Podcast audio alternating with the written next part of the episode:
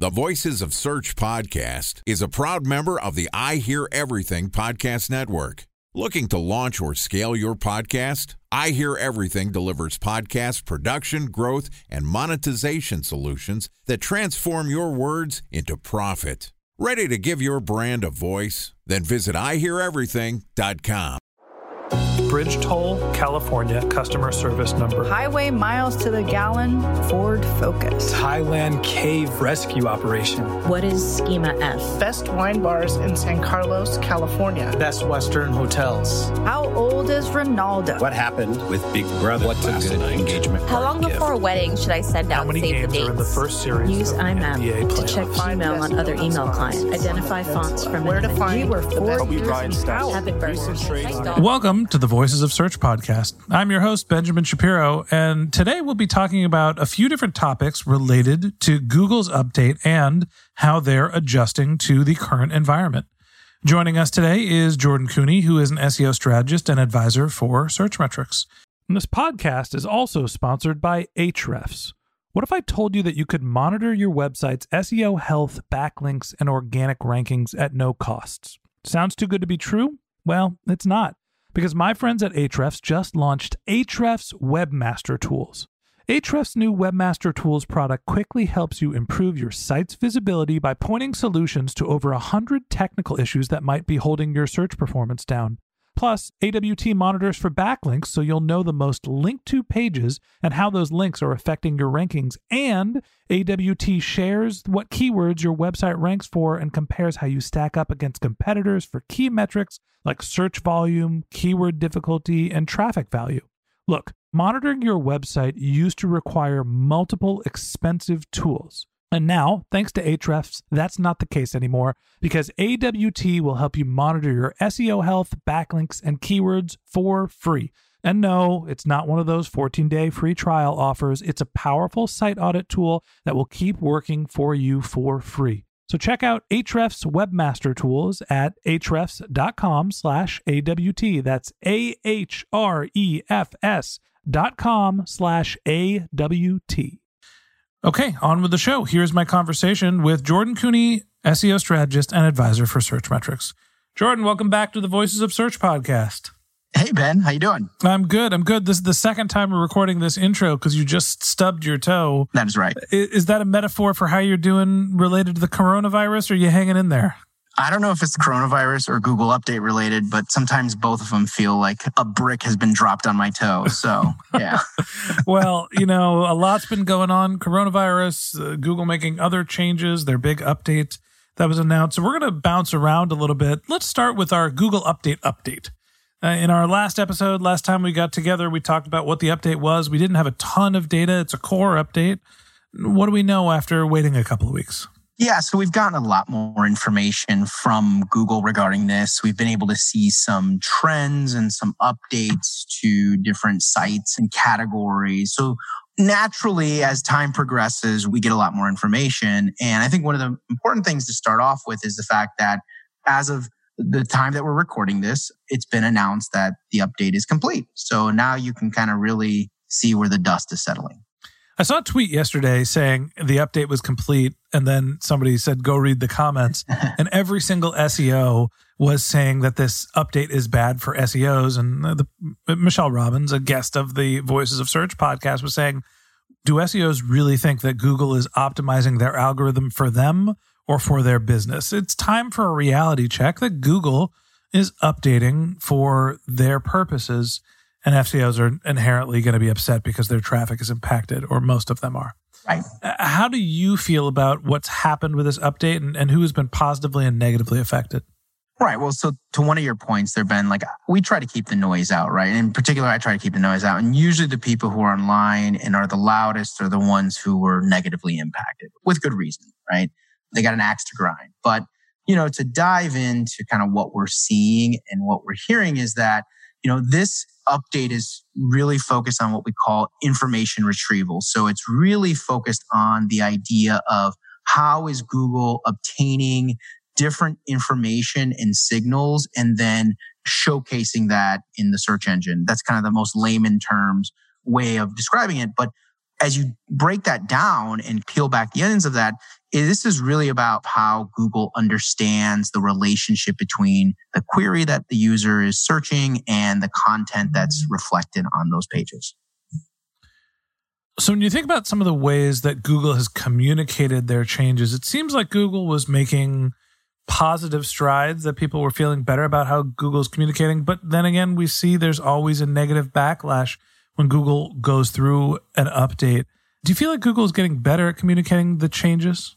I do. I genuinely do. I mean, I've seen a lot more Twitter activity. I've seen a pre announcement style of informing the community.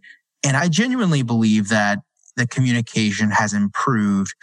As communication evolves for Google around updates, so do the expectations. And I think that when Google makes these broader sweeping, larger updates like a core update, people expect more and demand more.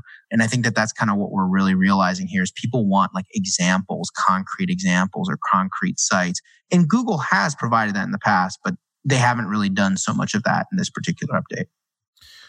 Who do you think was impacted the most with this update? Are there specific verticals or industries that you think really were hammered or helped?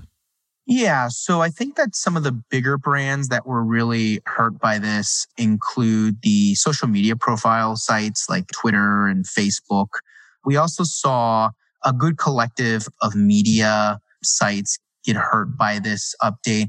And it's no surprise, right? Because when you've got these larger conglomerate media sites who have aggregated content or syndicated content, and you have social media sites that have user generated content, what you end up seeing is a deterioration of the relevancy of that content to users' expectations.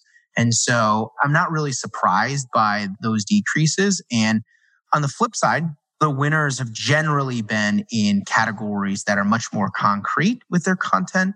Websites like Amazon and other retailers. Target was a huge winner in this, where you have a very specific product page that has very clear intention.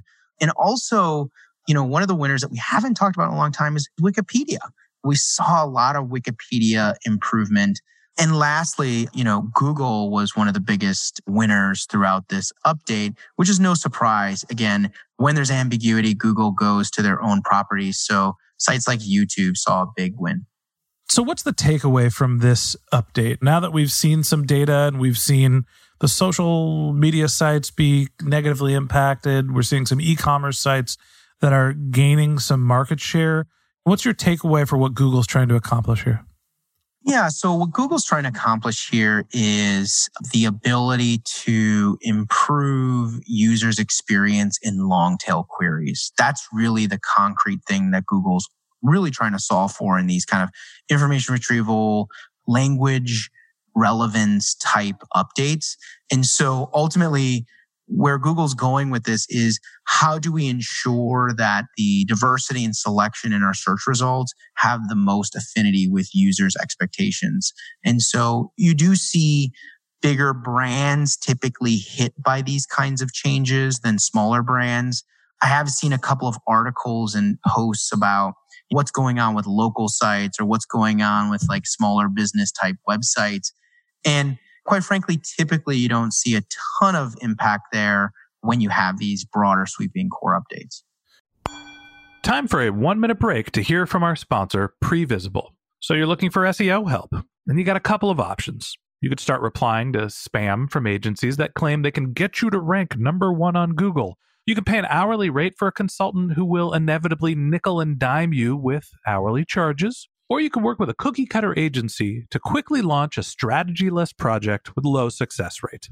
None of those sound very good, now do they? Well, that's where Previsible's integrated consulting model comes in. Previsible draws from a collective 40 years of SEO and digital marketing experience to unlock your organic growth opportunities. They build custom solutions that combine strategy, technical expertise, content, and reporting to effectively operationalize SEO for your business. Previsible's four stage approach ensures that your SEO programs thrive by starting off with a strategy first approach. Then they support you in your efforts to create quality content, help you identify technical issues, and most importantly, they'll work with your cross functional teams to integrate your SEO strategies to make sure that your SEO budget actually drives results, not just your agency's bottom line. So join brands like Yelp, eBay, Canva, Atlassian, Square, all who rely on the SEO consultants at Previsible. For more information, go to previsible.io. That's previsible, P R E V I S I B L E dot I O.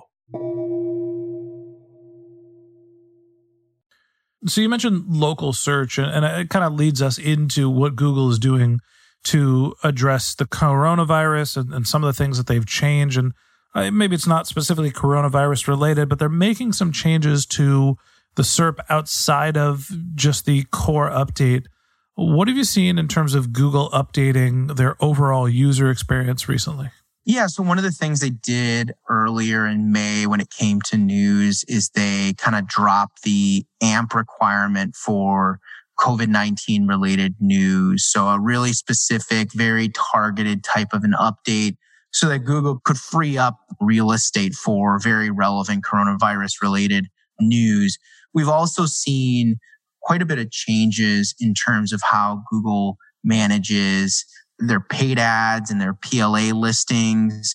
And so we've seen a tremendous amount of control and changes around PLA. And in particular, we've seen a reduction in certain PLA participants, such as Amazon, who historically used to participate quite a bit and had been growing over the last couple months to year. That's not necessarily so much a Google change as much as it is just kind of a landscape change for Google SERP I think most notably, the, the biggest set of changes has been around how Google is adapting the my business capabilities during this Corona update. Everything from changing the ability to showcase if you have pickup services, you know, conveniently making changes for certain categories like restaurants and hotels. And so Google, I think, recognizes that there's a huge downturn for local small businesses in particular. And what I appreciate is that they've gone really hard and heavy to the features and functionalities that help those companies and have invested in trying to adapt the way that business owners are able to showcase information and content about their businesses. Because the, the last topic that I have for you today is, you know, there was a big announcement that LinkedIn was essentially delisted from Google, which just seems like it's a mistake. Talk to me about how something like that can happen. Uh, LinkedIn obviously is incredibly important to a lot of people, and the search results are, you know, relevant for a lot of businesses. What happened with LinkedIn? Is this a struggle between LinkedIn and Google? Did their SEOs make a mistake? Just talk me through what happened there. Yeah. So what happened here is that LinkedIn, according to what we know, LinkedIn accidentally de-indexed their site from Google. And this has happened before. This is not a uncommon event in our space. And they've since corrected that and they're back in Google and all their site is properly indexed in Google. But this can happen from time to time based on how your engineers deploy code and send Googlebot to to crawl or not crawl and not index pages. And ultimately, that's what took place here and really prevented Google from ensuring that LinkedIn's content was being shown in the search results. Now, they were quick to fix it. And I think that it's interestingly enough, like, I mean, these guys are neighbors. So like literally like these two companies like are next door to each other. And I'm not surprised if like, you know, someone just like walked down to LinkedIn and just knocked on the door and said, Hey guys, what happened? You know, but I think that it's a common mistake when you're not really being mindful about Google and Google search. And it's another indication as to why it's so important to have a strong search team who's monitoring and maintaining the integrity of your search results. I gotta ask, you know, from a SEO perspective, and I know that I do the winners and losers with Tyson at the end of every month. But LinkedIn, you're the loser this month. How does that happen? How do you delist yourself from Google when you're a site of that scale? Well, to put it easily, Ben, someone makes a mistake. And these are the kinds of mistakes that are avoidable versus the ones that you learn from. And I think that that's the key thing here for LinkedIn or any site that de-index themselves is you can't avoid this. All right, so let's tie it all together. You know, we've seen Google make their announcement. They're making some changes, and obviously they're delisting their neighbors. Maybe that was by accident.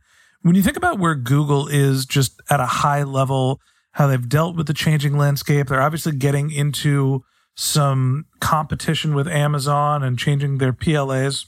What have you taken away from the last month of how Google's doing? Well, one of the things that I don't think a lot of our listeners think about is the macroeconomics of what's happening to Google and Google's business. And as I look at the landscape, I've actually seen the way Google's transitioned through this COVID 19 scenario and the impact to marketing dollars and recognize that they are not taking an approach of, let's say, greed or growth they've actually taken an approach that's focused on user and user benefit. And so I'm glad that they did an update in May. They often do updates in May. And I'm glad that they didn't postpone it because of COVID, because it in essence does make the user experience better. I'm glad that they're making Google My Business updates. I'm really encouraging of them continuing to invest in ways to make it easier for consumers to access news and information about businesses in this pandemic. And so I'm really, I guess, positive on the way that Google's handling this transition. And I believe that they're doing it from a place of user benefit and user focus than one of profiteering. Okay. You heard it from the horse's mouth. Google, not so evil. and that wraps up this episode of the Voices of Search podcast. Thanks for listening to my conversation with Jordan Koene, SEO strategist and advisor to Searchmetrics. We'd love to continue the conversation with you. So if you're interested in contacting Jordan, you can find a link to his LinkedIn profile in our show notes. You can contact him on Twitter. His handle is JT Koene. It's J-T-K-O-E-N-E. Or you can contact him through his personal website, which is jordankoene.com. J-O-R-D-A-N-K-O-E-N-E. And a special thanks to Previsible for sponsoring this podcast.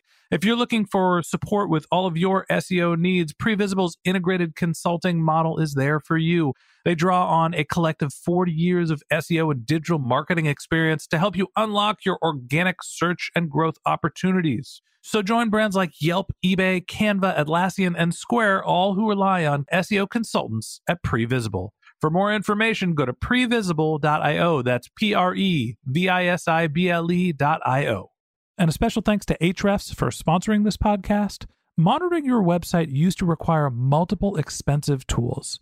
But that's not the case anymore thanks to Ahrefs because they just launched their Ahrefs Webmaster Tools product, which monitors your SEO health, helps you keep track of your backlinks, and gives you the insight into what keywords are performing for free. So check out Ahrefs Webmaster Tools at ahrefs.com slash AWT. That's Ahrefs, A-H-R-E-F-S dot com slash A-W-T. Just one more link in our show notes I'd like to tell you about. If you didn't have a chance to take notes while you were listening to this podcast, head over to voicesofsearch.com where we have summaries of all of our episodes, contact information for our guests. You could send us your topic suggestions, your SEO questions, or you could apply to be a guest speaker on the Voices of Search podcast. Of course, you could always reach out on social media. Our handle is Voices of Search on Twitter, and my personal handle is Ben J. Shap, B E N J S H A P.